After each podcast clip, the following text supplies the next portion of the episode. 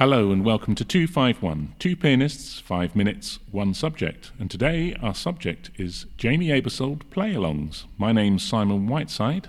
And my name's Nick Tomlin, and this is 251.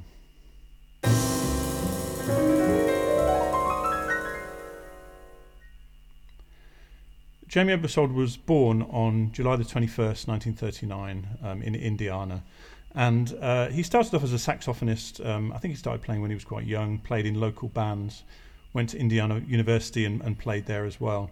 Um, but his uh, sort of claim to fame, really, in the jazz world is as inventor of the, his play along series. Um, and uh, he introduced the first one in 1967. He actually borrowed uh, $500 from his parents to make it, and it was all done in his parents' basement. Um, and he produced the first, the first uh, uh of the series. Um, and um, I mean, they'd been in existence for for a while. I mean, he didn't really invent the idea of the play along, but I think he he sort of um, improved the model really, and um, his kind of idea marked a sort of significant step forward. So um, he organised it so that all the instruments or different instruments could benefit from it. Um, also, he introduced the idea of doing things in different keys, which hadn't really been done before, and he also um, gave some kind of um, educational materials, so some scales that you could play with the chord. So it was kind of educational as well. Um, and so he made the first one in in '67, and he did a few um, uh, sort of seminars where he would he would talk and demonstrate demonstrate it, and that, they they went pretty well.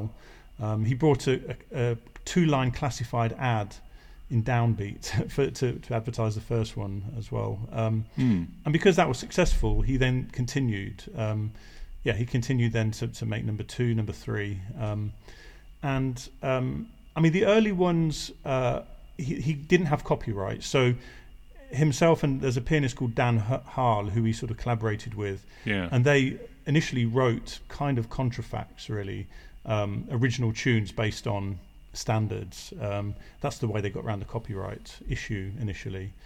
Um, but from six, 76, he actually managed to um, uh, get in with a lawyer from Prestige, and then he could use all the prestiges. So that was Miles Davis, Charlie Parker, Sonny Rollins and that and that's when it really I, start, I think started to take off. That was 1976. Um, yeah, yeah. Well, one of the things I'd like to say about that is mm. that, that uh, you know, as you know, I'm quite interested in the recording history. Mm. The the thing that's different about his music minus one, as as some classical people call it, uh, records, is mm. that he allowed he he recorded it in one stereo. You know, he was in the stereo age, so you can turn off the bass player or the pianist. Yeah, that's right. By yes. going to one channel. Yeah, um, the yeah. drummer's on both normally. Yeah, and that was that was quite uh, a, a, development, I think, which allowed pianists to practice. Yeah, absolutely. With band yes. rather than just frontline. Yeah, sure. Because there are some actually '78 records that are, you know, band. Rec- there's some very early play-alongs from from the '78 record period, mm. which are quite interesting. Uh, I mean, he also got great players. Uh, so um, you know, some of the people that who who've appeared, uh, you know, as uh, rhythm section players for the recordings. Ron Carter recorded some. Kenny Barron, Hal Galper, Cedar Walton did some. Mm. Um, John Patitucci, Patitucci played on some. So you know, you were really playing with some of the the mm. best, the best uh, piano players, bass players. Um, yeah, I mean, I'm quite surprised that most saxophone players don't have played with Kenny Barron and uh, Ron Carter. yeah, exactly. The, isn't that paying dues? That's a really good one, actually. That's, I think that's Ron Carter and Kenny Barron, uh, and a good drummer. I can't remember who the drummer is either. Someone yeah, good. yeah, I think yes, yeah. Uh, they're often.